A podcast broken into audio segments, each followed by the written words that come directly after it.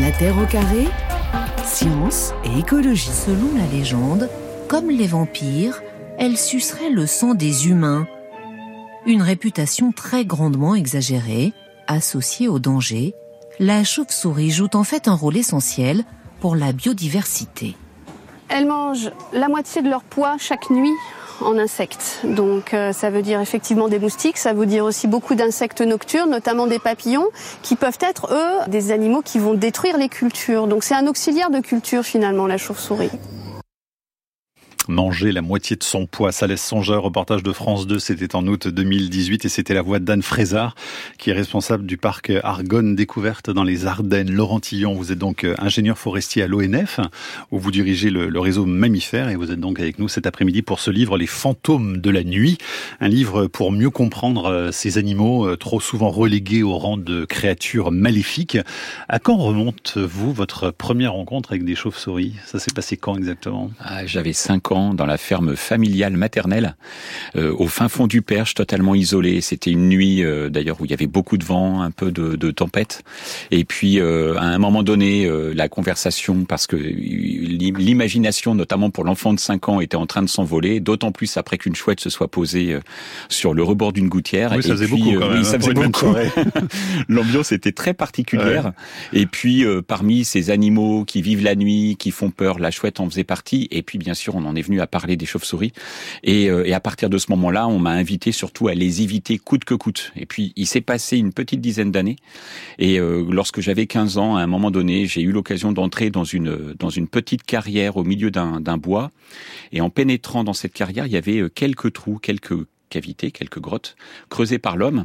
Et en, entrant à l'intérieur, j'ai vu un petit animal mystérieux qui me paraissait totalement inoffensif et, et, là, je me suis rendu compte que finalement, les légendes et ce qu'on me racontait sur les chauves-souris dans ma petite enfance ouais. étaient pas tout à fait à la hauteur euh, de, du petit animal qui était en face ouais. de moi. Et vous parlez même d'une première émotion très forte hein, vis-à-vis -vis de ces animaux quand vous les croisez là à l'occasion de cette rencontre adolescente. Oui, parce qu'à la fois, je pense que je bravais un interdit, euh, et puis que j'étais face justement à, à, à l'animal totalement inaccessible, euh, cette petite chauve-souris qu'on voit parfois virevolter à la tombée de la nuit, qui qu'on sait proche de nous dans nos habitations, pourquoi pas dans les grottes, qu'on sait voler la nuit, pourquoi pas dans les espaces où on est allé en journée. Alors moi qui suis forestier, du ouais. coup, je, quand on se promène en forêt, on a beaucoup de mal à imaginer qu'il puisse y avoir des centaines et des centaines de chauves-souris qui peuplent ces forêts quand on n'est plus plus là. Et, euh, et je crois qu'en fait, voilà, j'étais face à, à, au mystère et ça m'a donné vraiment envie d'aller euh, d'aller euh, tenter de découvrir quels étaient les animaux qui étaient derrière ces mystères. Elles sont où d'ailleurs en forêt les, les chauves-souris? Parce qu'on les imagine surtout dans des grottes, dans des cavités. Est-ce qu'elles se nichent aussi dans, dans les arbres ou pas? Alors il y a quelques espèces qu'on a effectivement dans les grottes, quelques espèces qu'on a dans les habitations, mais pour la plupart, elles sont dans les arbres. Elles sont principalement dans des loges, dans des loges de pics, euh, ces petits oiseaux forestiers qui sont euh, soit le grand pic noir euh, assez grand, ou alors les pics bigarrés euh, blancs et, et, et, noirs, qui forent une loge pour nicher. Donc elles vont et, squatter Et donc elles vont squatter après le passage du pic. Ouais. Euh, et puis, dans certains cas, une écorce décollée, une petite fissure à cause d'une cassure d'une branche ou d'un tronc, et elles peuvent se glisser. À partir du moment où elles sont inaccessibles et qu'elles sont totalement bah, invisibles pour les autres vivants de la forêt, ça leur ouais. convient très bien. L'histoire donc de, de la chauve-souris, c'est assez intéressant parce que vous, vous la reproduisez justement cette histoire, vous, la, vous en reparlez pour montrer depuis longtemps hein, ses, ses, peurs, ses craintes. Qu'est-ce y a en fait au départ avec la chauve-souris Pourquoi est-ce qu'on l'aperçoit aussi mal dans notre culture alors qu'en Asie, par exemple, au contraire, vous le dites, hein, elle, elle, porte bonheur. Euh, il y a vraiment une appréciation très différente. Oui, parce qu'on est dans une, nous, dans une culture euh, qui à la fois euh, est l'émanation de Descartes et de la volonté de tout voir, de devoir tout classer, euh, et puis de devoir tout expliquer d'une part, et puis en même temps euh, la, la, la, va, la, religion euh, dans laquelle on, on a bercé euh, depuis très longtemps, depuis euh, des, des, siècles en Europe, et qui nous amène à classer là aussi les vivants entre les représentants du bien les représentants du mal. Mmh. Et un animal nocturne, si mystérieux, bah, inévitablement, on a eu tendance à le, à le mettre dans des tiroirs justement d'animaux maléfiques, d'animaux qui pouvaient représenter le diable. Et ça les a suivis pendant longtemps. Alors, il y a quand même eu des scientifiques qui ont essayé de, de percer certains de leurs mystères. Mais toujours en, les assimilant à des animaux synonymes de mâles, synonymes de, de monstres.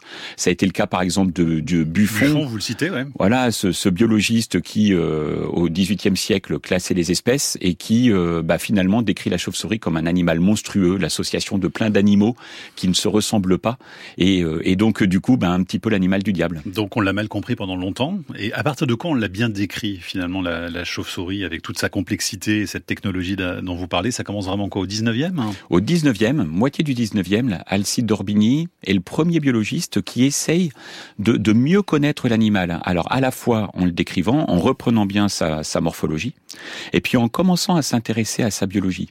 Et, lui, il met en avant, dans les textes descriptifs des, des chauves-souris en général, le fait que ce soit des animaux très sociaux, que ce soit des animaux qui euh, possèdent encore quelques mystères, hein. par exemple leur capacité à se mouvoir la nuit, ça reste encore un mystère à l'époque.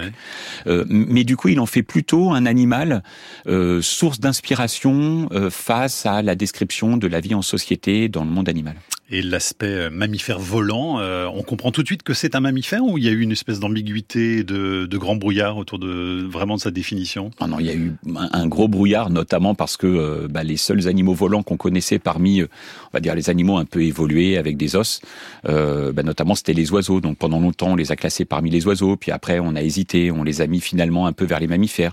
Pourquoi pas un groupe à part? Et puis c'est Alcide d'Orbigny hein, qui, de manière très claire, a, a, les a réhabilités en les classant parmi les mammifères. Et juste avant de les réhabiliter totalement, une question quand même sur leur euh, mauvaise réputation. Pourquoi est-ce qu'on les associe aux vampires? Pourquoi on dit que ça, ça suce le sang une, une chauve-souris? Ça vient d'où ça? Parce que comme on les avait classés dans euh, parmi les animaux un petit peu euh, diaboliques, et que Bram Stoker dans les comment dire dans les dans les, recherches qu'il a pu faire pour écrire son livre sur Dracula, il a réutilisé les ailes du diable des chauves-souris euh, pour les affecter sur euh, le conte de Dracula. Et c'est quelque chose qui a vraiment suivi. Alors, en tout cas, c'est aussi dans les descriptions de Dracula, du conte de Dracula qui lui a réellement existé, mais pas euh, sous la forme vampire qu'on lui connaît. Euh, il avait tendance à être toujours habillé en noir, à avoir une grande cape euh, qui pouvait être assimilée un peu à des ailes de chauve-souris, et c'est ce qui lui a, c'est ce qui leur a attribué, voilà, le, le, rôle malfaisant de ces animaux. Bah, sauf que des chauves-souris suceuses de sang, mais il y en a quand même. Hein. Alors il y en a ah trois. Bah, il, y en a, il, y en a, quand même. En fait, sur les 1400 espèces de chauves-souris qu'on a sur la planète, trois espèces, euh, effectivement, se nourrissent de, de, sang ou de lymphe. Alors, parmi les trois espèces, il y en a toutes sont en Amérique du Sud, et sur ces trois espèces, deux se nourrissent pour les animaux les plus grands euh, de, de volailles ou de petits mammifères, de petits rongeurs. La seule qui soit capable de se nourrir de sang de grands mammifères, notamment de l'homme, si on n'est pas précautionneux, c'est un, un, animal qui fait à peu près 25 à 30 grammes, donc qui n'est pas non plus très très grand, mais qu'on appelle le faux vampire, et qui est le, le Desmodus, un animal que j'ai déjà eu l'occasion d'avoir en main en Guyane, et qui se faufile, qu'on n'arrive pas à saisir. Mais bon, voilà, faut, faut quand même aller le chercher. mais, il euh, existe. Et ça fait une autre impression que le moustique, j'imagine quand même, d'avoir une chauve-souris qui nous pique. Ouais, généralement on s'en rend pas compte parce qu'il fait ça la nuit et puis il a des petites incisives hmm. qu'on ne sent pas d'ailleurs traverser euh, la peau. Hmm. Donc généralement on, s'en rend compte que le lendemain.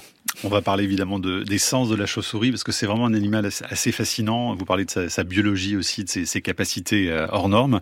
Il faut tout de suite évoquer l'écolocation parce que ça reste vraiment ce qui peut nous surprendre le plus puisque la chauve-souris euh, peut se déplacer grâce à son ouïe, c'est ça? En, en produisant de l'écho? Ouais, exactement. C'est quelque chose d'assez fascinant et quand on a l'occasion d'avoir un appareil qui nous permet de les écouter, ça, ça donne quelque chose d'assez extraordinaire.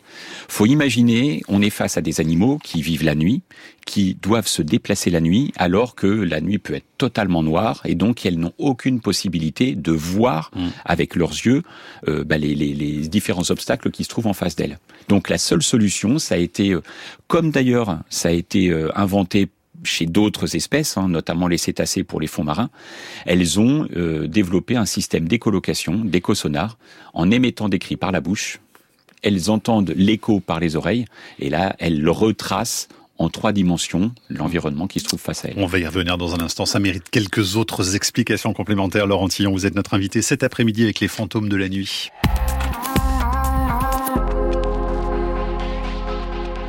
La chauve-souris est un animal qui fascine l'homme depuis la nuit des temps. On en compte plus de 1400 espèces sur la planète. Ce mammifère volant possède des facultés extraordinaires de déplacement dues à son système de localisation par ultrasons. Ce système d'écolocation est extrêmement important, en particulier pour les, chauves-souris insectivores. C'est un peu le seul moyen de repérer une, petite proie, un petit insecte qui vole, dans des conditions où la vision est largement insuffisante, même dans une obscurité totale. L'écolocation, ça consiste à exploiter les informations qui sont contenues dans un écho.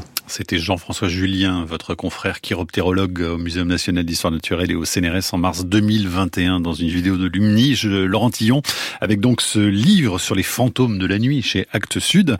Donc on parlait avant la pause de l'éco-location, ce sens qui permet à la chauve-souris de se déplacer à l'ouïe, euh, grâce donc à des cris, vous nous l'expliquez, hein, qui viennent percuter des obstacles, mais tout ça, ça se passe à des vitesses considérables.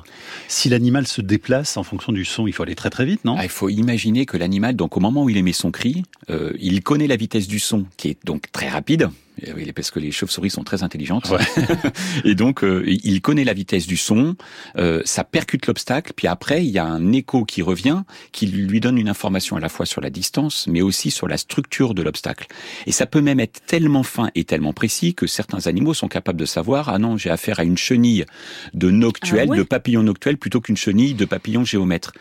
Mais ce qui est incroyable, c'est que notamment quand l'animal commence à s'approcher de l'obstacle, en fait, il émet un signal dès qu'il a le retour de l'écho. Donc plus il se rapproche, plus l'écho arrive rapidement et plus il peut en émettre beaucoup, jusqu'à 40 40 par seconde. Oui, c'est considérable. Et à chaque fois, parce que l'ordinateur de bord est... Exactement. Mais comment ils elles apprennent ça, les chauves-souris? Je... Ne serait-ce qu'à distinguer les deux chenilles, etc. Il y a des vols de reconnaissance quand elles sont bébés. Euh, comment comment elles apprennent? Alors, ce qu'on sait, c'est que dans le cadre de, le... enfin, dans... avec la vie sociale très élaborée qu'elles ont, elles ont cette capacité justement à transmettre. Il se passe des choses dans la colonie avec de la transmission d'informations qu'on n'est pas encore capable de décrypter. Mais par ailleurs, euh, quand le jeune commence à voler, parce qu'en fait, donc les chauves-souris qui vivent en colonie ne mettent au monde qu'un seul jeune, et la mère embarque son jeune qu'il apprend à voler pour le guider dans la manière dont il peut apprendre à utiliser son éco-sonar. Et, donc, elle va lui apprendre progressivement à détecter les obstacles et pourquoi pas à détecter les proies. Donc, il y a une vraie transmission. Et il n'y a hein, jamais de, loupé, euh, malheureusement, paf le mur, euh, ça arrive de temps en temps Alors, ça arrive euh, qu'on récupère parfois des animaux avec des grosses déchirures sur les ailes ou même simplement des trous. Elles ont un système qui est plutôt bien fait. En fait, le, le, la peau euh, qui constitue l'aile, ce qu'on appelle le patagium, donc c'est vraiment qu'un simple repli de peau, hein, cette, cette voile de, de l'aile de chauve-souris, est très vascularisée. Ce qui fait que quand il y a une petite blessure, parfois en quelques jours seulement, la, la, la petite blessure peut cicatriser. Mais si elle est trop importante, là, la déchirure peut poser des problèmes.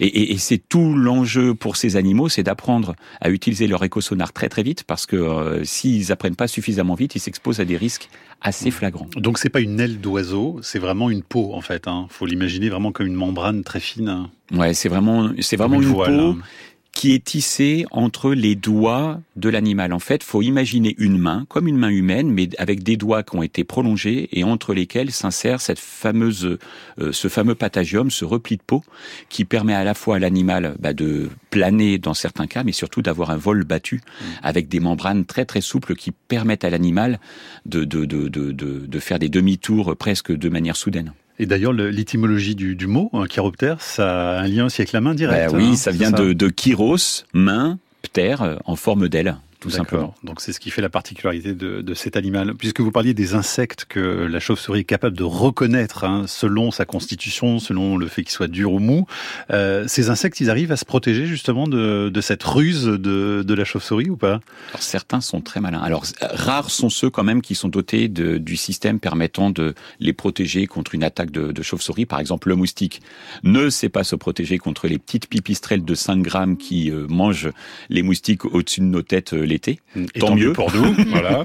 tant mieux pour nous. Par contre, dans, dans euh, parmi tous les insectes qu'on trouve en forêt, notamment ceux qui vivent la nuit, les papillons de nuit ont développé une petite membrane sur le côté de l'abdomen qui vibre en fonction de la présence d'une chauve-souris. Et plus une chauve-souris s'approche de l'insecte, plus l'intensité de la vibration va être élevée, c'est assez normal. Et en plus de ça, plus la récurrence des vibrations, donc à un moment, vous voyez, il va y avoir une première vibration, puis une deuxième, puis une troisième, puis ça va aller très très vite. Et là, le papillon est capable d'interpréter cette information comme la présence d'un prédateur qui se rapproche de lui. Donc il peut se faire la malle. Et c'est là qu'il peut engager tout un tas de stratégies pour tenter de fuir l'animal. Donc ça mange des moustiques, euh, des chenilles aussi, beaucoup, des papillons, tous les insectes possibles Tous les insectes, en fait, même ceux qui peuvent être posés la nuit sur une feuille ou même sous une feuille, sont capables d'être détectés par des chauves-souris. Mmh. En fonction des espèces, il y, a, celles qui volent, par exemple, en plein ciel, c'est le cas des noctules. Il y a celles qui volent notamment dans les villages, autour des lampadaires, ou même dans les petites trouées forestières, comme les pipistrelles. Et puis après, vous avez d'autres séries d'espèces qu'on appelle les espèces glaneuses, c'est-à-dire qui glanent les proies en allant les chercher, pourquoi pas en vol stationnaire, sur les feuilles des arbres, en, ayant détecté le petit relief correspondant à, l'insecte. On parle beaucoup des effondrements de population d'insectes hein, ces, derniers temps. Est-ce que ça a une incidence aussi directe sur euh, le garde-manger des, chauves-souris, et donc aussi sur les populations de chauves-souris? De manière très claire, de toute façon, depuis les années 60, il y a un cumul de facteurs qui ont entraîné la, disparition progressive des populations de chauves-souris, avec... Euh, particulièrement en zone agricole, une diminution qui a été évidente, euh, qui est liée à l'utilisation des insecticides. Hein. À partir du moment où on supprime les mmh. insectes des milieux naturels, inévitablement les chauves-souris disparaissent. Et donc ça c'est inquiétant de voir disparaître les chauves-souris? C'est très inquiétant parce qu'elles sont essentielles et indispensables pour le bon fonctionnement de nos écosystèmes. Pour vous donner une petite idée, en Amérique du Nord, euh, dans les, au début des années 2010, un champignon importé d'Europe euh, je, vous le fais court, mais euh, il, a eu pour effet de s'introduire dans les grottes des chauves-souris pour des chauves-souris qui n'étaient pas immunisées contre ce champignon. Et, ça a eu pour conséquence d'obstruer les voies respiratoires de ces, de ces chauves-souris qui sont mortes par millions d'individus. Dans les années qui ont suivi, bah, du coup, ces animaux qui prédataient des insectes qui pouvaient se nourrir notamment euh, des, plantes cultivées, la pyrale, notamment d'insectes comme la pyrale du chou, la pyrale du colza, la pyrale du maïs, n'ont plus été prédatés par les chauves-souris, avec pour conséquence de devoir du coup traiter mmh pour remplacer le rôle écologique qu'assuraient les chauves-souris. Et ça coûte aujourd'hui en traitement puis euh, euh, gestion des pollutions associées, des problèmes de santé dans la population, pas loin de 4 milliards de dollars par an. Voilà, donc des effets en cascade. Hein. Quand effectivement euh, d'un bout de la chaîne on perd des, des, animaux, il y a aussi des répercussions sur euh, l'ensemble de, de, nos systèmes. Euh, vous avez équipé des chauves-souris, un démetteur Laurent Tillon. Ça vous sert à, à les observer, à les suivre sur le long cours? Ça nous sert à aller jusque dans leur intimité. Alors pendant un temps assez réduit, puisque ce sont des petits animaux. Pour vous donner un exemple, le murin de Bechstein, qui est une petite chauve-souris forestière de 12 grammes que j'ai particulièrement suivi, euh, ben, avec son poids de 12 grammes, ne peut pas accepter un émetteur trop lourd. Donc en fait, ça nous arrive par moments en vue d'une conservation, d'une protection, trouver les arbres dans lesquels elles se trouvent pour après conserver les colonies, de les équiper de ces petits émetteurs qui font moins d'un demi-gramme. Mmh. Mais ça les gêne pas quand même euh, Non, parce qu'en fait, enfin, je peux pas vous dire non totalement euh, parce qu'on sait que ça modifie un tout petit peu leur comportement dans les heures qui suivent. Après, elles ont l'air de retrouver leur comportement classique. Et ce, cet émetteur, on le colle sur les poils pour lui permettre de tomber très très vite. Alors des fois, d'ailleurs, dans certains cas, elle le garde seulement une nuit. Nous, ce qu'on espère, c'est qu'elle le conserve au moins une semaine pour vraiment entrer dans leur intimité, découvrir leur terrain de chasse, mais aussi découvrir les gîtes pour ensuite euh, les observer en sortie de gîte, trouver même les réseaux d'arbres qu'elles utilisent, parce que généralement, elles ne se contentent pas d'un seul arbre, et donc d'avoir une opération ciblée de conservation derrière.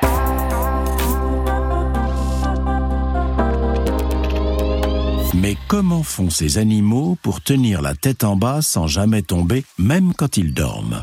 La réponse se trouve à l'intérieur de leurs pieds. Lorsque le poids de l'animal le tire vers le bas du fait de la gravité, les tendons des pieds se rétractent, recourbant les griffes sans solliciter de muscles.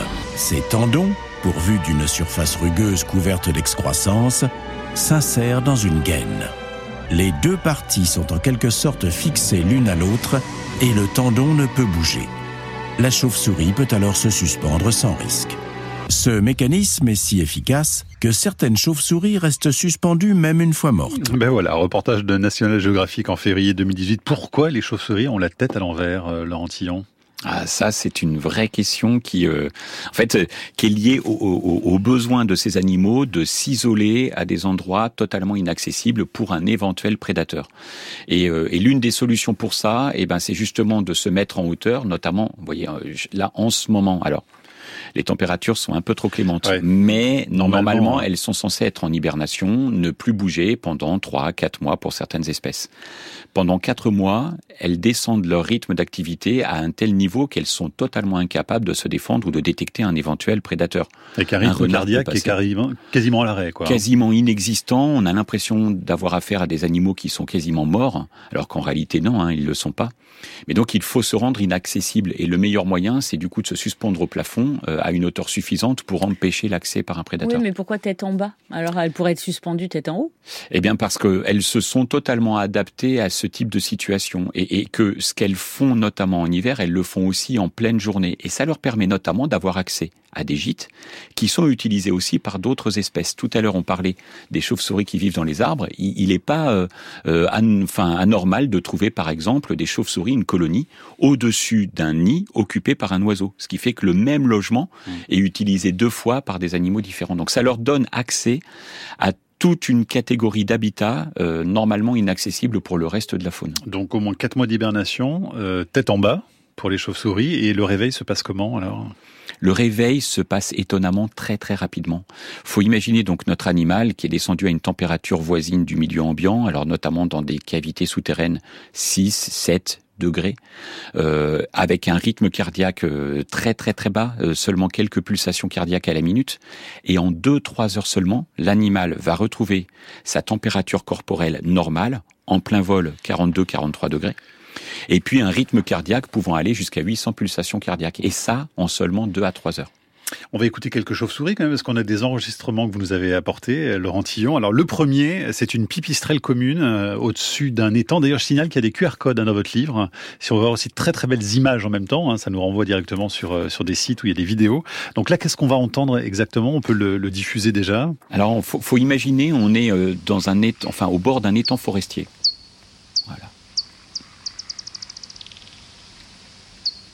Et là, on a eu euh, donc les cris d'une pipistrelle qui est arrivée sur l'étang. Les cris s'accélèrent parce que la chauve-souris est en train de chasser. Elle détecte une proie. La récurrence des signaux fait que l'animal, bah, du coup, est, proche de la proie. L'écho arrive de plus en plus vite.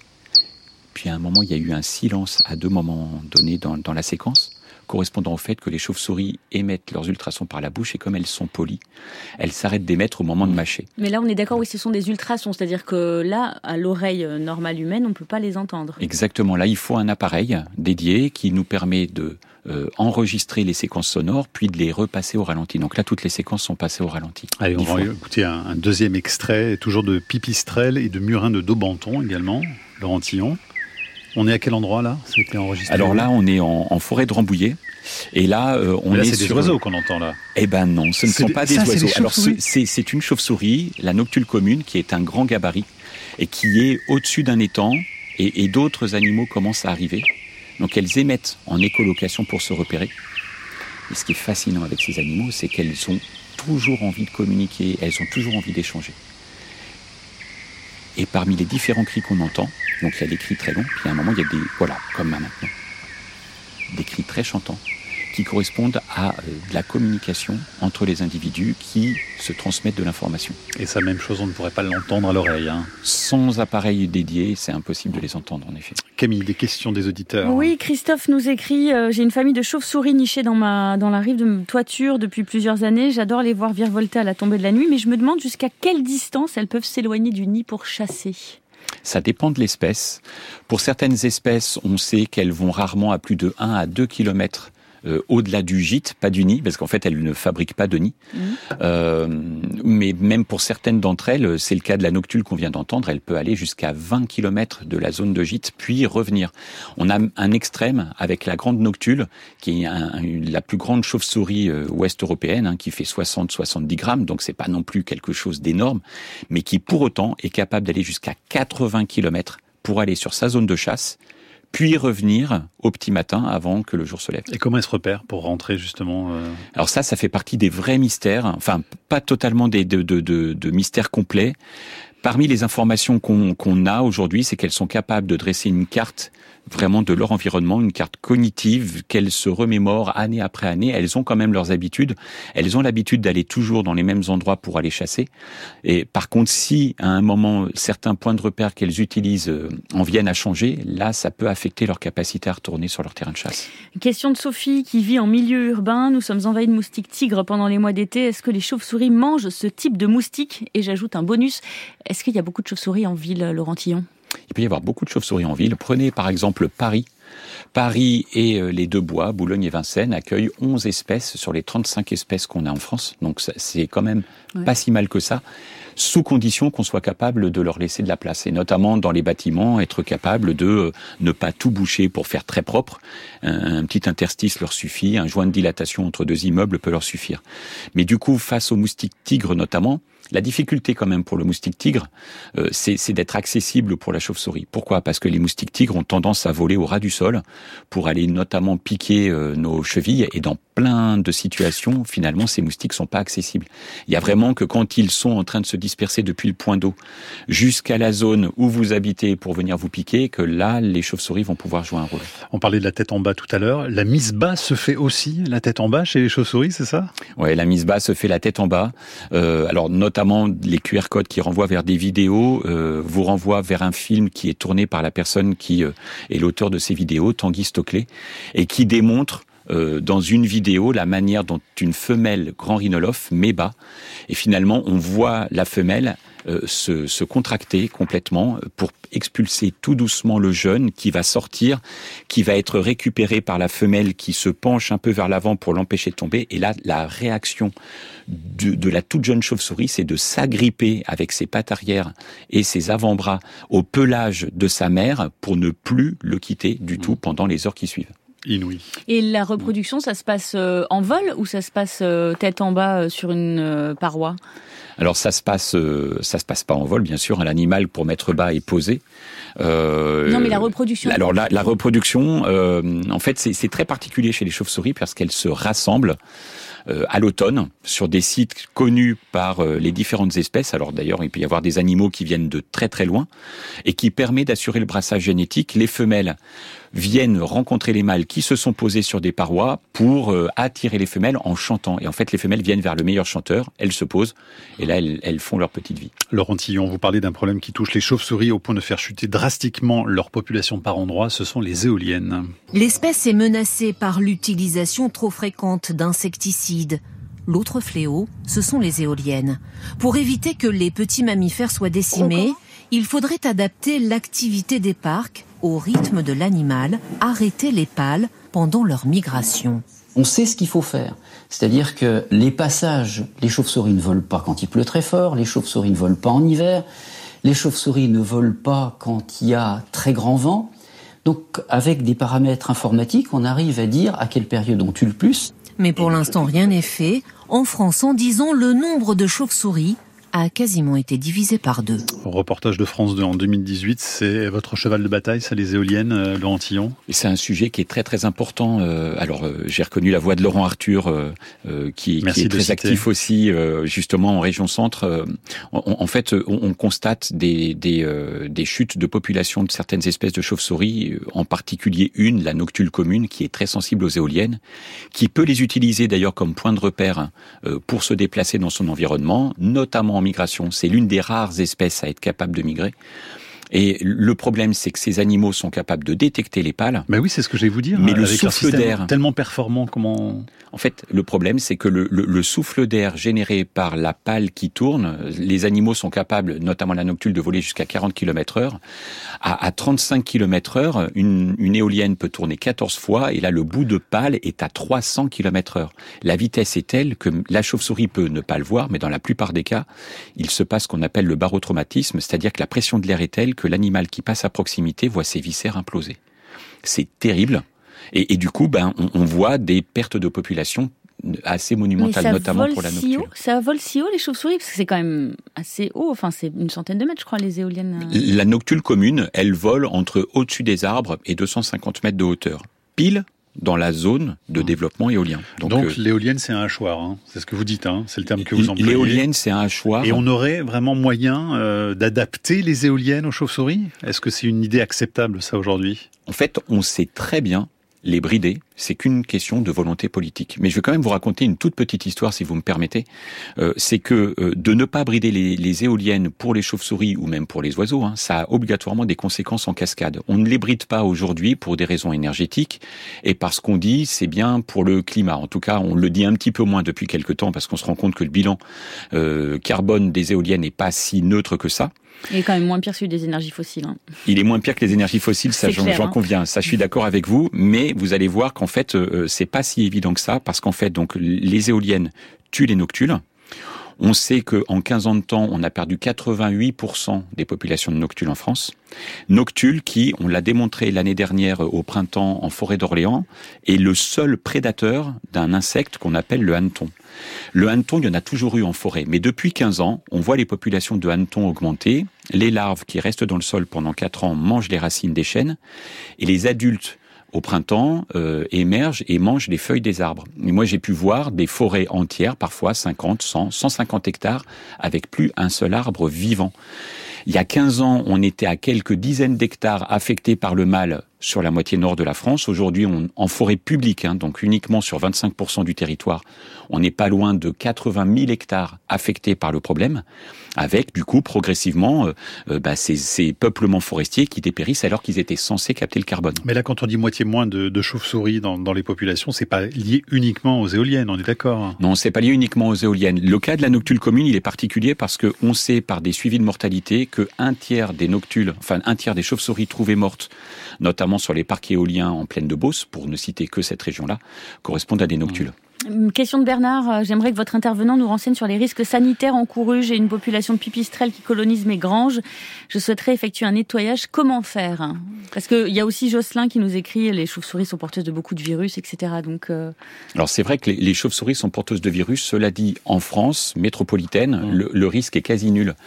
Faut quand même être prudent. On est sur de la faune sauvage. Alors on évoquait le cas de Woody tout à l'heure. On manipule pas de la faune sauvage comme ça. C'est-à-dire que face à des chauves-souris, bah, il vaut mieux avoir des gants. Et puis de toute façon, c'est des animaux qui sont protégés, qu'on n'est pas censé manipuler. Donc la meilleure chose à faire, c'est d'appeler l'association régionale qui pourra vous conseiller. Alors justement, parce que Christian voudrait savoir, lui, il voudrait aménager une pièce dans une vieille ferme, un four à pain, mais il y a des chauves-souris qui y logent. Et il aimerait bien savoir comment faire pour les déloger, mais sans trop les embêter quand même, quoi. Donc là, ce qu'il faut, c'est vraiment vous, euh, vous tourner vers les spécialistes dans votre région. Euh, alors il y a, y a, un site internet qui est assez facile, SOS euh, chauve-souris. Vous tapez ça sur internet et vous allez dans votre région être envoyé sur une carte avec les noms de personnes qui sont susceptibles de venir pour vous conseiller et de répondre à vos questions par rapport à des cas particuliers comme ceux qui, que vous venez d'exposer. Les chauves-souris, donc, qui restent le réservoir naturel de, de, beaucoup de virus, on vient de le dire, hein, parmi les, les, plus létaux, euh, Ebola par exemple, le SRAS, etc. MERS euh, et, et, bien d'autres encore. dans la ceinture tropicale plutôt. Dans, plutôt dans la ceinture tropicale euh, et à partir du moment où les populations de chauves-souris ont été mmh. soumises à des stress très très forts liés particulièrement à la perte d'habitat ou à des prélèvements pour une consommation euh, euh, pas très heureuse. Laurent Tillon, les chauves-souris partent à la chasse, c'est un autre son qu'on va écouter, une séquence toujours enregistrée au-dessus d'un étang en début de nuit. Donc on va l'écouter, on l'écoute d'ailleurs en ce moment, dans l'oreille.